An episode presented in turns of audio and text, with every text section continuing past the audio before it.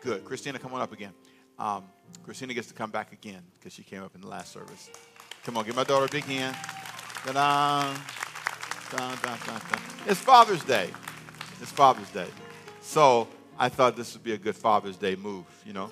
My son Ricky is not here, so she has to represent today. And so I had planned, I told you, that you would help me preach the sermon today. I told you that was the plan. But I changed it. Thank God. Hallelujah. Here, get Good closer. I'm your dad. It's Daddy's Day. Right? So, when I do this kind of stuff, what goes through your mind? Um, what is he getting ready to do? Okay? Goes through my mind. Nothing else? That's it?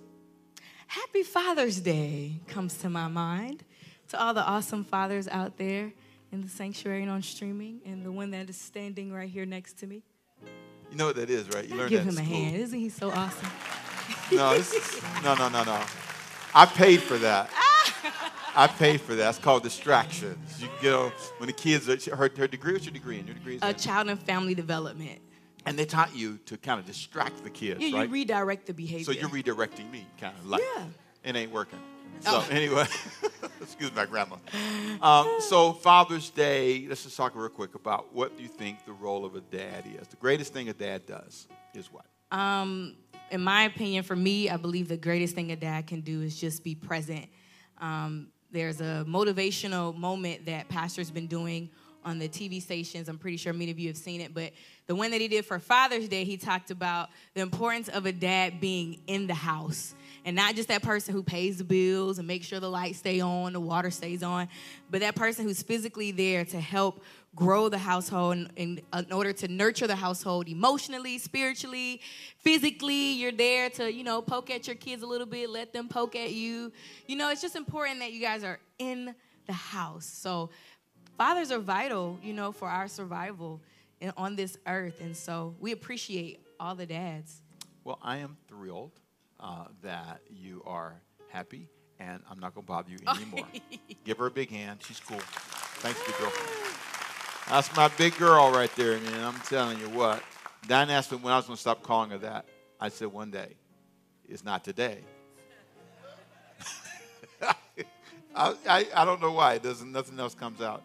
I try to say like I don't know what else I could say. I could say her name. That would be nice, wouldn't it? Christina.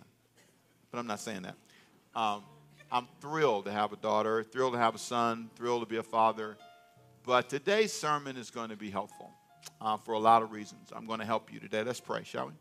Father, I thank you for this time together. I pray that what we talk about is uplifting and helpful. I pray that it starts something in the hearts and minds of your people in a way that will give them strength and faith.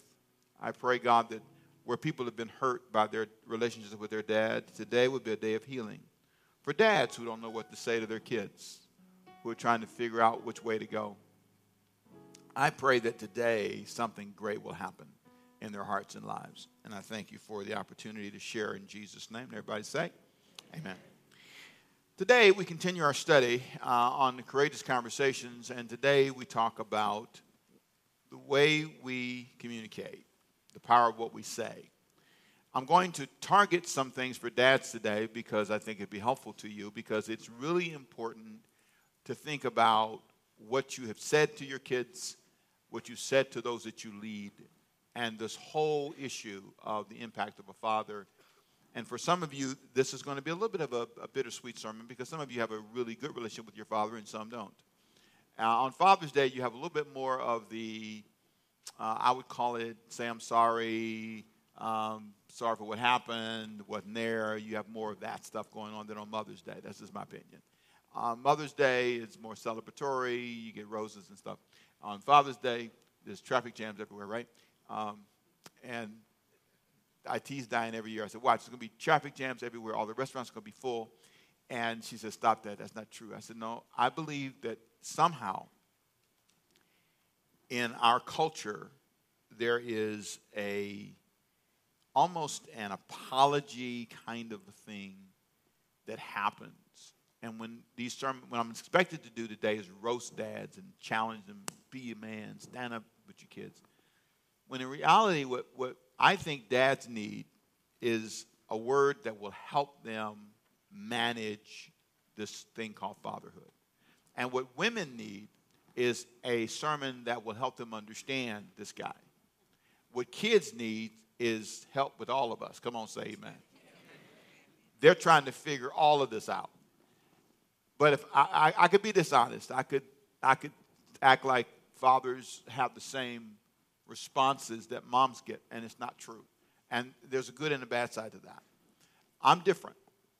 I tell my kids that you got a mom and a daddy. I'm different. The way I see things, the way I respond to things is a bit different. Uh, and I understand why I'm different. God made me different. And it's God's intention in the design of the woman uh, to embrace that design. One time, Diane told me, she says, So, what is it about this you don't like? The, the hand on the hip, the feet. I'm female. I thought, That's true. And I have to embrace what that means. And a lot of you think you know when you kiss and hug one, but you don't know till you live with one. Hello, come on, talk to me, somebody. You don't know. You don't know male either. You know your man. No, you my man. Wait till you move in. share checkbooks, share bills, share vision. That's when you start seeing what it means and how it all works. And part of it is awkward. This whole beginning of the sermon is a little bit awkward for some of you. Oh, what are you saying? I don't know either. I'm, I'm trying to guide you there. I'm trying to get you. I know what I want to say, but I'm trying to get you to a place where you understand the power of your role and you understand the power of how that's communicated. And it's awkward. It's awkward for a man to stand up and say, Here's how I feel. Because he's not prepared for you to give how to give honestly how you feel. When you lay it on the table for him, here's how I see it. The challenge is you tend to be offended. When in reality, I had this new formula that I use to help me with offense. I understand that when we're talking, communicating, most of the time we're on different streets. Okay? In my mind, right now, I'm on Hollywood Boulevard and Vine. If you've not been there, you don't know, you don't know what I see. The little restaurant here to the left, you don't, you don't see what I see. Mann's Chinese Theater is that way. You can't see that. I can see it because I, I, I, I can see Manual Arts High School. I can see that. That's where I graduated from. But I also went to Beach here locally, and I went to Regent for a minute. So I can see those schools, and if you went there, you can see them, but you can't see Manual Arts. And you can't see 52nd Street Elementary School, and you can't see John Adams Street Elementary School, the boys' yard and the girls' yard, girls' yards over here, boys' yards over there. You can't see those streets because you're not there. But if I took you there, my wife has been there, and so she can see them, and my daughter can see them because they've been there. But you can't. That's how we are in communication. So the, the way that we get along is I take you to my street. I show you around so that when I'm on that street, you know where I'm at.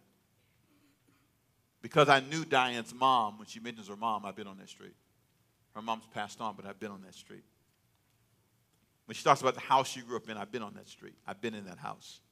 A lot of times you're talking to somebody and they've never been in your house. They've never been on your street. And that's why you can't communicate. And you're not taking enough time to go get on the street and see where they are. You know where you live. Drive to their street. See how they see money, how they see life, love, relationships. Let them teach you their street.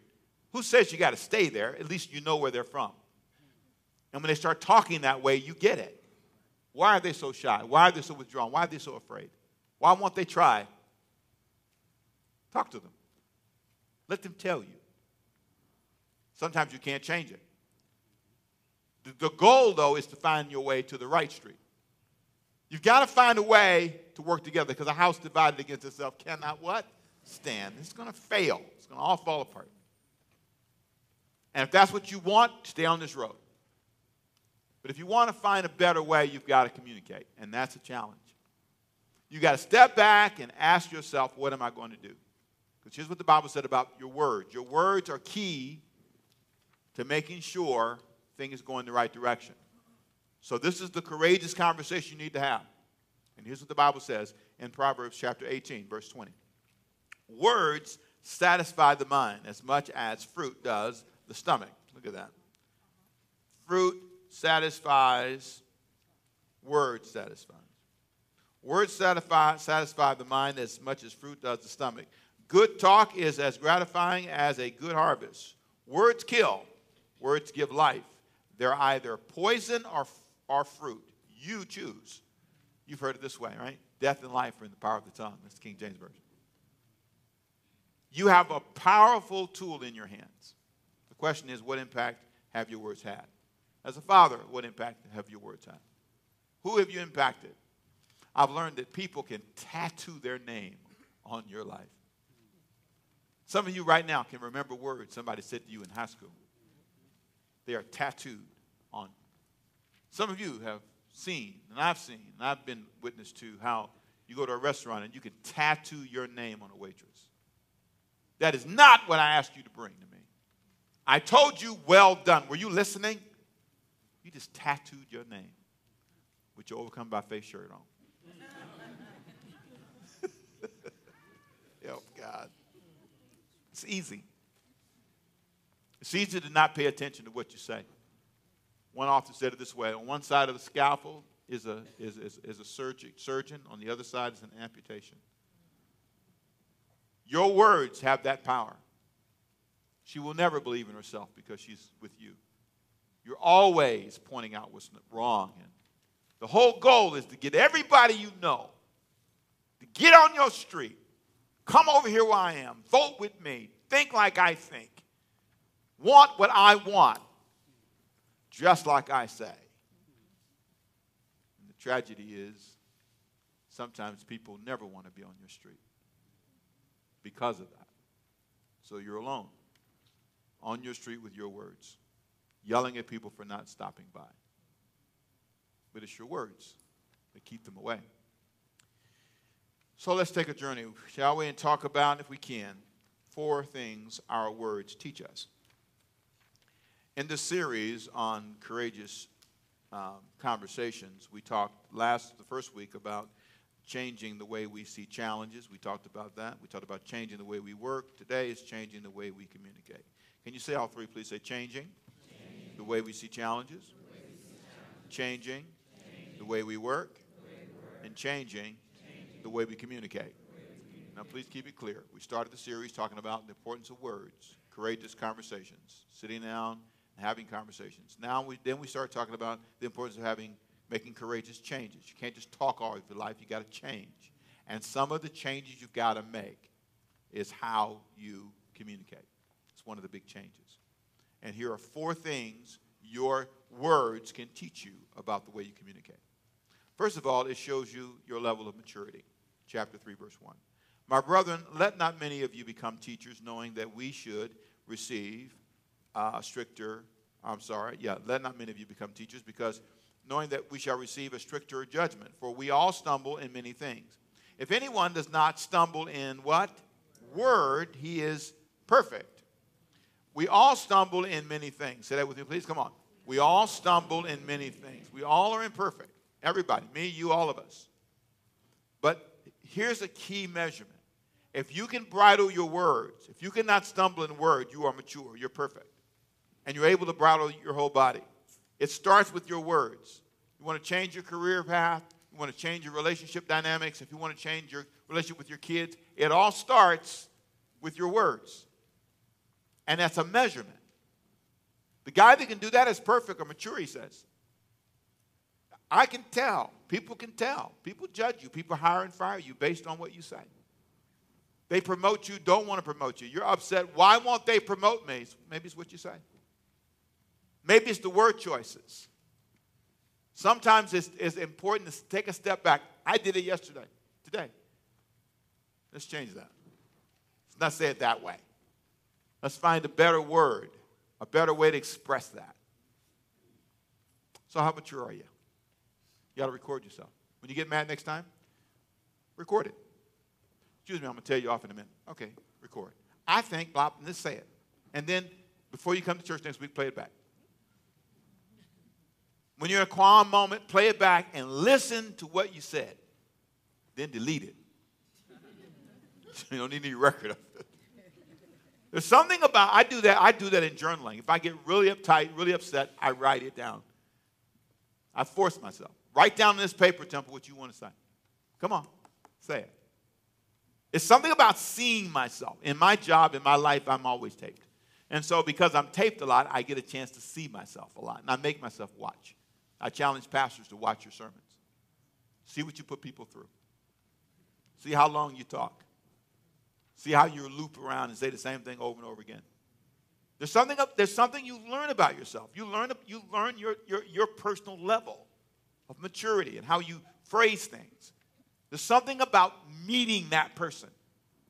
Yes, you, you do have a point, but you've never heard your point. And you don't always hear yourself when you're talking. But I think it's important to step back and try. Second thing your words will teach you, not only will teach you a level of maturity, but it will teach you the direction your life is going. Notice with me in chapter 3, verse 3, he said, We put bits in the horses' mouths that they may obey us, and we turn the, their whole body. Look also at ships. Although they are so large and are driven by fierce winds, they are turned by very, by a very small rudder wherever the pilot desires. Even the tongue is a little member who bo- and boasts great things. See how a great see how great a forest a little fire kindles kindles. The tongue is a fire, a world of iniquity. The tongue is so set among our members that it defiles the whole body and sets on fire the whole course of nature. The tongue has the power to show and forecast the direction of a life, just like a fire does when you light it. It's going that way. What, what direction would your words say you're going on the job? What direction would your words say you're going in your relationship? It's going well, or is it burning up? Thirdly, your words not only teach you that, but it teaches you a powerful lesson about what cannot happen. Nobody can control your tongue. Say it. Say, nobody. Can control, can control my tongue. You know why? Because you can just think it. I can, I can intimidate you into not speaking, but I can't intimidate you from not thinking. And if you say it out loud or you say it in your head, you still said it.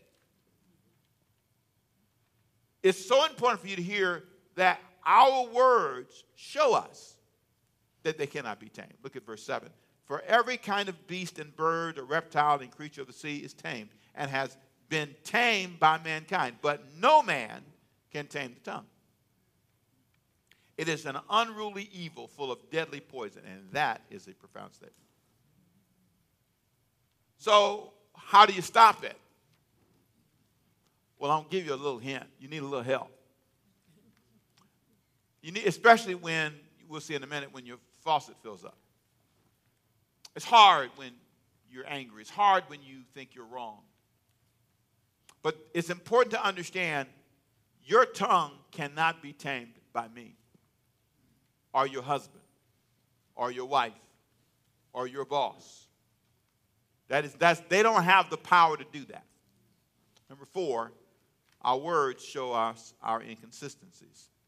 Verse 9, with it we bless our God and our Father, and with it we curse men who have made, who've been made in the similitude or the image of God. Out of the same mouth proceeds blessings and what?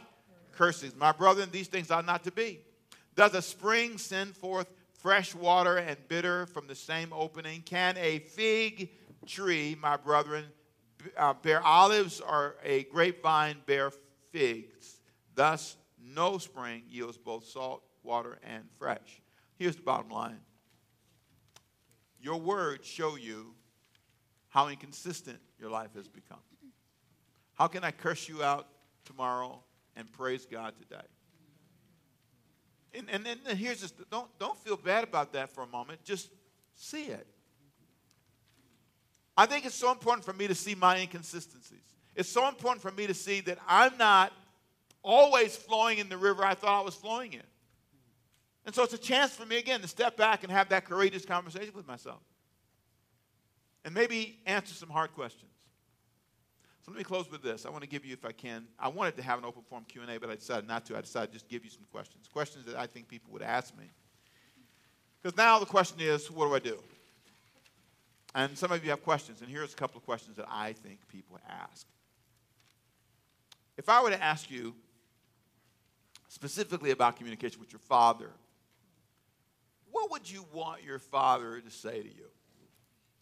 Now that we've established a few things here from James, what would you want your father to say to you? What would, what would have been something you want? Would it be maybe, I want um, him to just tell me he's sorry? Would that be it? Yeah? Or here's one just say, you're proud of me. Just, just tell me you're proud of me. And, and, I, if, and fathers who are listening to this would say, I hear you. I hear you. And, and the father would probably have, if I asked them what's hard for the father to say to the child, or specifically, and this is not a good answer, by the way. Fathers go through a whole lot of, um, a lot of emotion because they don't want to say anything wrong. So they think and pause. And plus, they're not like women. Women are like Zorro with words. They're like swordsmen. That's why when you argue with a man, you normally win. All right, tell me what you think. All right, no, no, no, no, no, no, that's not what you said. Women have a perfect directory.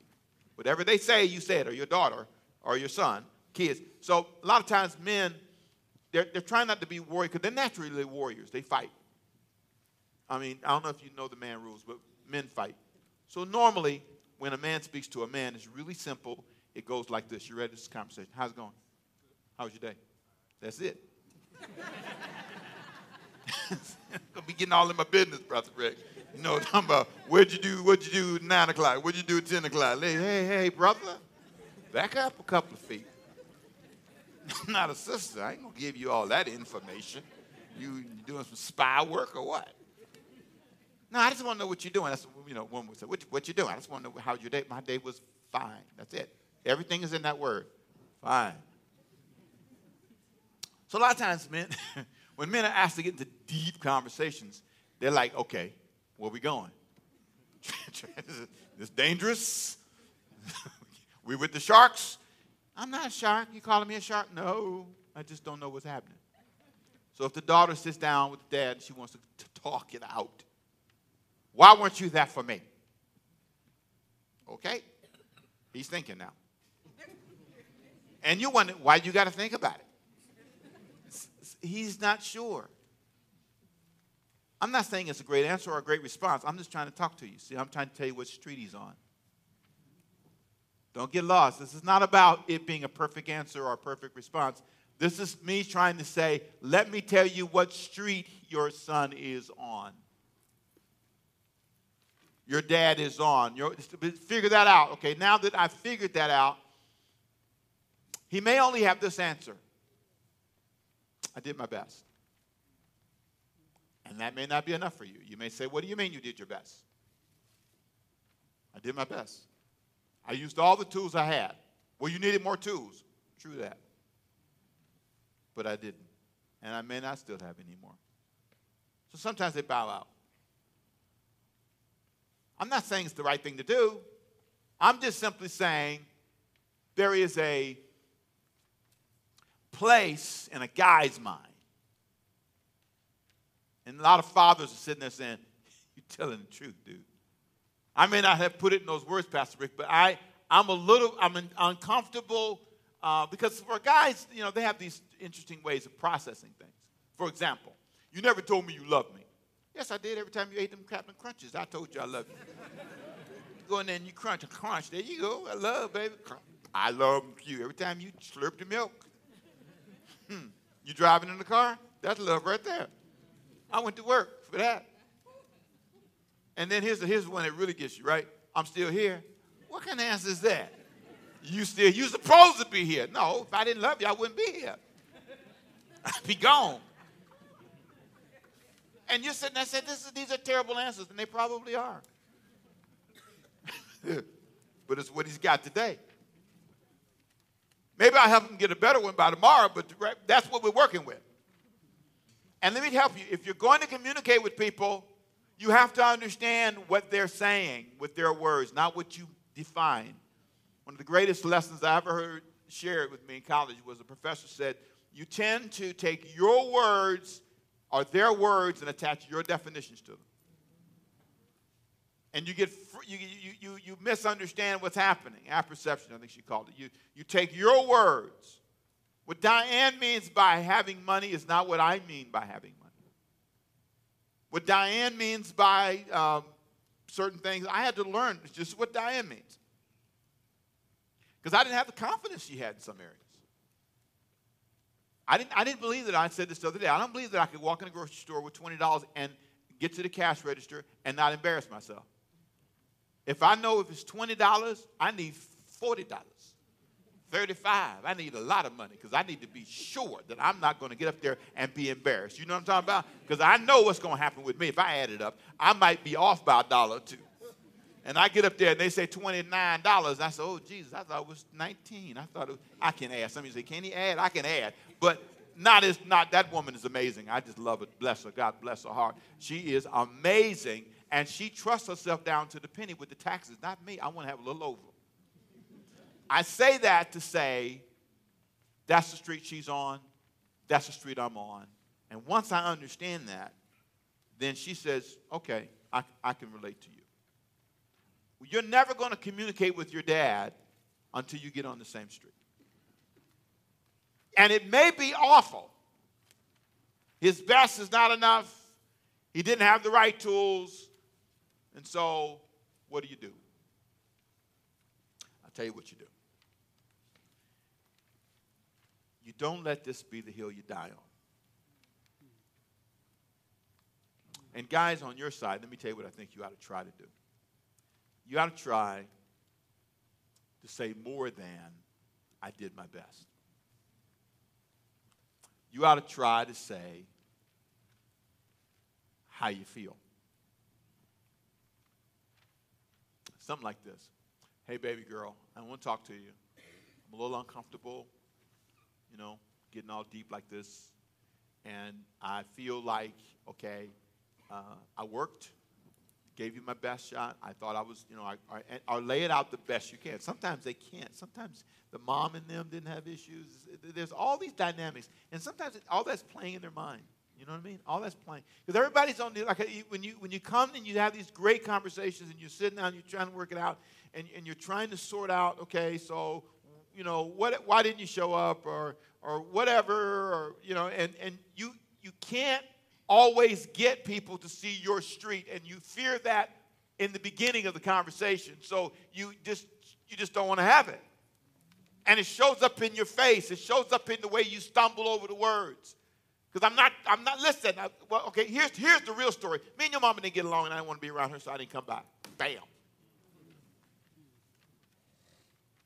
Now, now, now, now, the mom may say that's a lie. It may be from the mom's perspective, but that's his, that's his street. She's got her street. There are all kinds of dynamics that play in these relationships. There's all kinds of things. And sometimes it's just trying to communicate through the fog. It's a fog and it's thick, full of garbage. Throw incest in there, sexual abuse in there, and it's worse. How do you go to this guy? I've had this happen more than I like to say. Because he's the guy who did it. So, what does he say to her now? What does he say?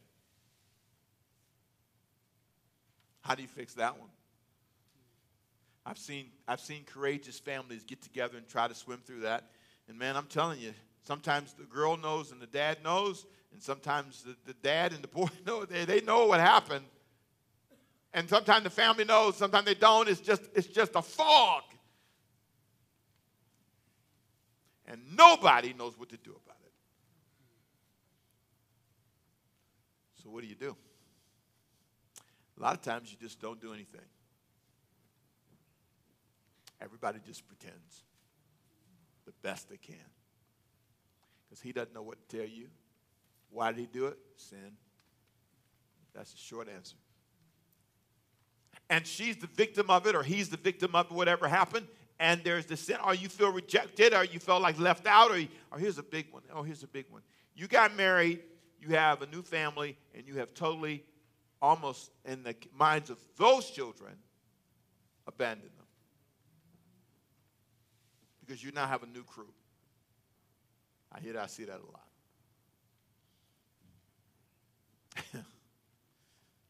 when you're the third crew, he's had three sets or four. And he waves at us and says hi every now and then.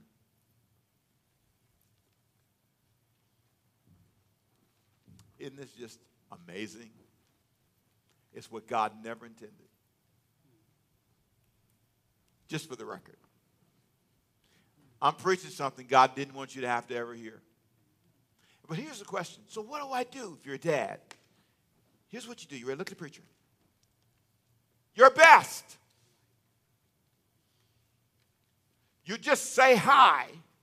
You tell them, I don't know how to work this out. You tell them, I am so sorry that I've had three generations of children, and I am, I've got, I'm, I am spread out all over the place, and baby girl, baby boy, boy, I am just trying, pray for me. I don't know what to do about this because it's all done now. And here's what you got to do everybody's got to chip in. It's kind of like a messed up house. Everybody cleans it up.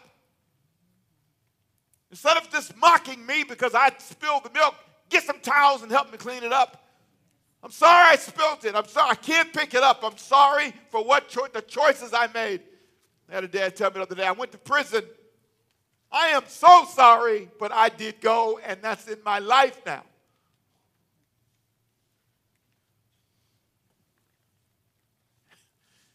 God, how do you communicate that?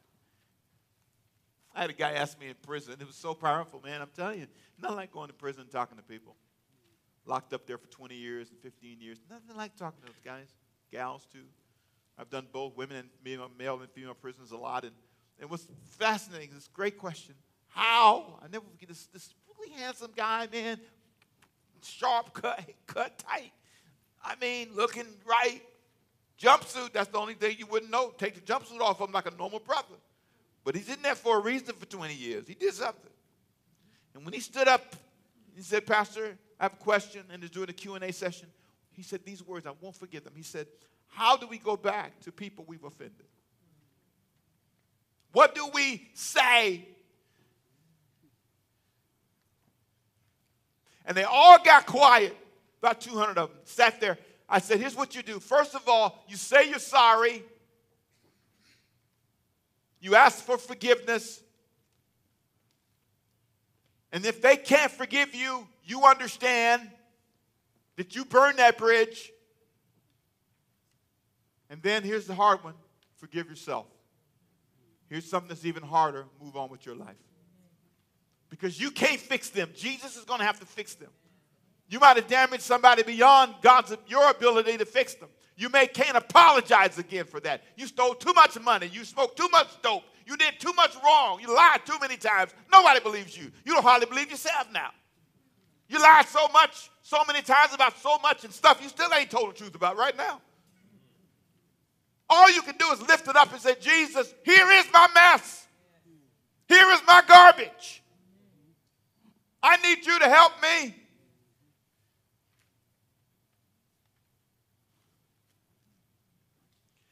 That's all you can say.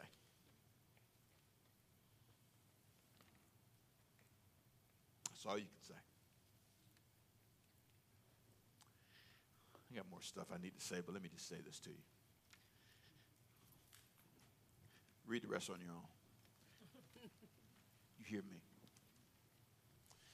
God knew before the foundation of the world you'd mess up. God knew before the foundation of the world that you wouldn't know what to say. God knew before the foundation of the world that this whole thing would collapse, collapse in your face. But He's still God. He made a plan for your mess up. God has a plan for your life. God knows how to guide you to a better place. You don't have to sit here and just wallow in this. You may not have the words, but you can lift your hands up and say, Holy Spirit, give me the words. Holy Spirit, come into my life right now and fill me with your presence. God, I ask you in Jesus' name to help me put this fire out that I've set ablaze. All these people that don't believe me, all these people that I've tattooed my name on. Father, in Jesus' name, I, I speak your word over my life. And I say in Jesus' name, take my life in your hand. Take my children in your hand. Take my daddy in your hand in the name of Jesus and lift me to a new place. Because I don't know what to do. Come on, say amen, church. I don't know what to do. You ever seen somebody pretending to know what they're doing? They don't know what they're doing. Best thing you can ever do is say, I don't know what I'm doing. Walk up to your wife, say, I done messed you up, girl. I've been crazy for a long time. I, I done tattooed you all up and down. You, you got sleeves on you, baby. I, and I don't know what to do to fix it. So I lift my hands to God. Lay, maybe you ought to lay your hands on your wife and say, God, heal. Heal what I broke. Maybe you ought to get your children together and lay your hands on them and say, I'm going to pray a prayer. I can't apologize to you enough. I can't say enough words to you. So, in Jesus' name, I pray for healing for my children. Some of you children got a daddy who can't say anything. He's so jacked up, he's so messed up. He's too prideful. Drowning in. All you can say is, Lord, help my daddy. I stretch my hands to my father. We don't have the words today. He like an intensive care with pride wrapped around his mouth, arrogance blinding his eyes. He knows what he did, but he don't know his way home. Save him, oh God. Touch it in a way that only you can touch it.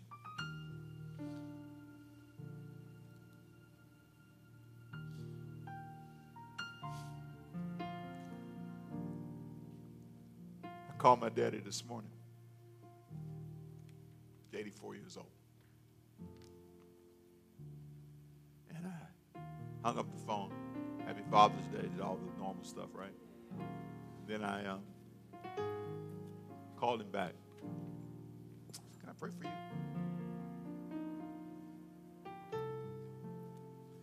Sometimes that's all you can do. Sometimes that's the best thing you can do. Lift your hand with me. We pray for our fathers today. We pray for the living fathers and the memories of the dead fathers. Some of us, oh God, have never let him die. We carry the wounds of what he did when he was alive in our souls. We carry the pain of disappointment. We carry the pain of abandonment, death. We carry the shame of his choices. And in our hearts, oh God, we struggle. So we pray for them. Lord, we pray for us. We pray for us. Help us, oh God, in Jesus' name. Heal us, oh God, in Jesus' name. Fix us, oh God, in Jesus' name. Restore us, oh God, in Jesus' name. Restore us, oh God.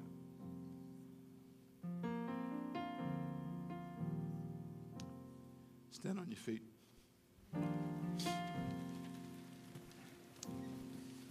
If there's a daddy issue, uh, come on this altar. Just come. Come. All daddy stuff. Come on down. There's a father or a child or whoever it is. Just come. Whoever wants me to pray for them, just come. I ain't going to ask you what nothing is. I can get down here too. So come on. Just pray. I'm just come. I'm going to pray. One more prayer. Just come. I'm waiting for you. Just come. You don't have to explain anything to anybody. Your dad may be a great guy. It could be anything. It Could be anything. Could be the father to your children. Could be a father to somebody else that you know. Could be a father. I don't know what it is. I don't know what. I don't know where it is or how it's connected. I'm waiting for you to come. Please come. Please come. Step out. Doesn't mean he's a bad guy. Just means you want to pray. That's all. That's all it means. That's all it means. I know. Makes you look bad, right? No. Doesn't make anybody look bad. It's truth. Courageous conversations make they require courageous choices, courageous moments in your life. Mark Johnson. Come on up here, boy. Yeah, I'm going to ask you to pray. Come on up here. Mm-hmm. Grab that microphone over there and you pray, boy. Get that microphone.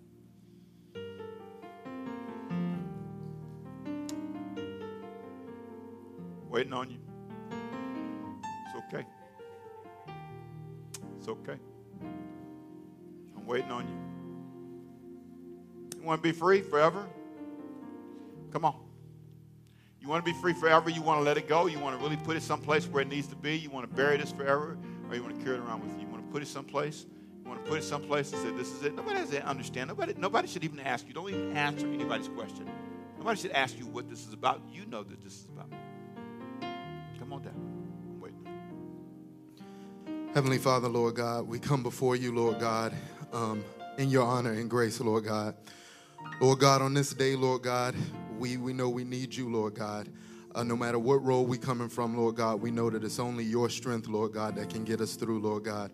We thank you for the existence of fathers, Lord God. We thank you for what they have been and what they have not been, Lord God. And Lord God, we ask for, Lord God, the understanding, Lord, that we can only adopt from you, Lord God, to see people for what they are, Lord God. We can't expect $200 from somebody that only has 20, Lord God. And Lord God, we pray, Lord God, for peace in the midst of whatever storm we are in, Lord God, to be able to just accept that and move forward, Lord. We thank you and we praise you for, for what you will do, Lord God, and for what you have done, Lord God. And we pray, Lord God, that everyone here, no matter on which side of the coin you're on, Lord God, will be a testimony from this point forward to help someone else who's hurting, Lord God. You can and only you. And because of what your sacrifice was, Lord God, you shine bright enough for us to be able to see something when it's dark. We thank you. In Jesus' name we pray. Amen.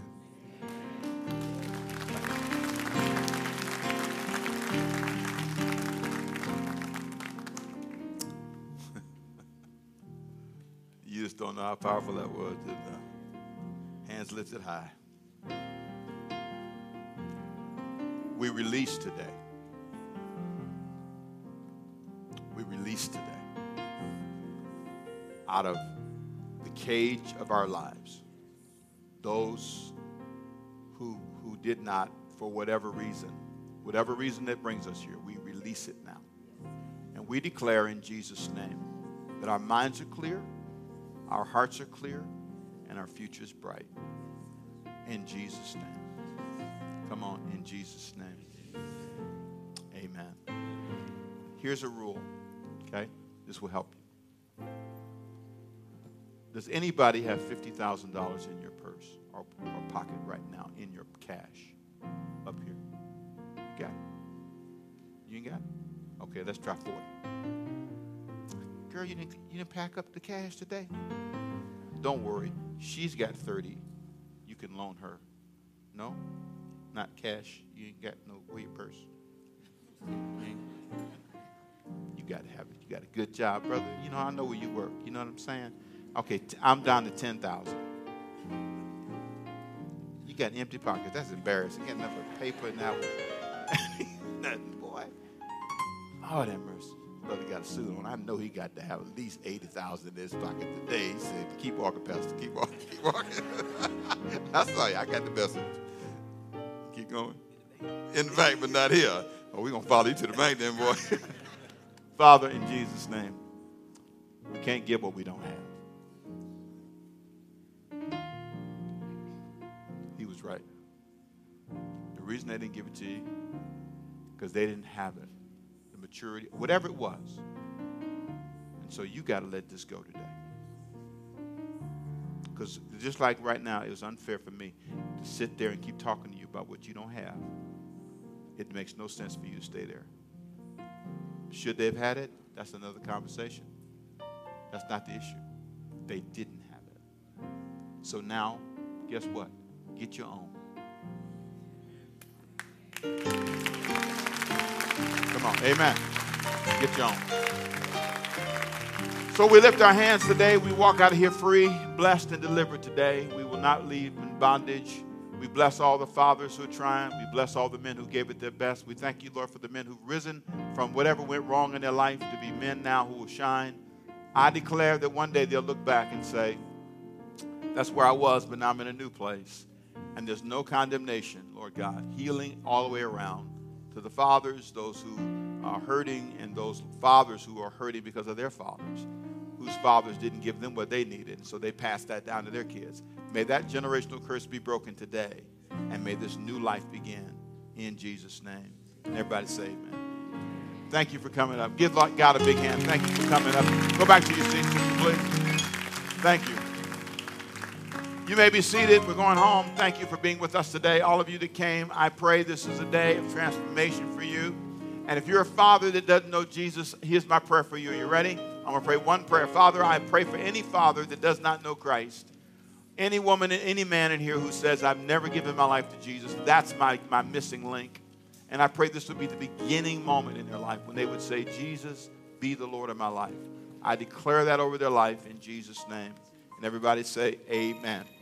Listen carefully.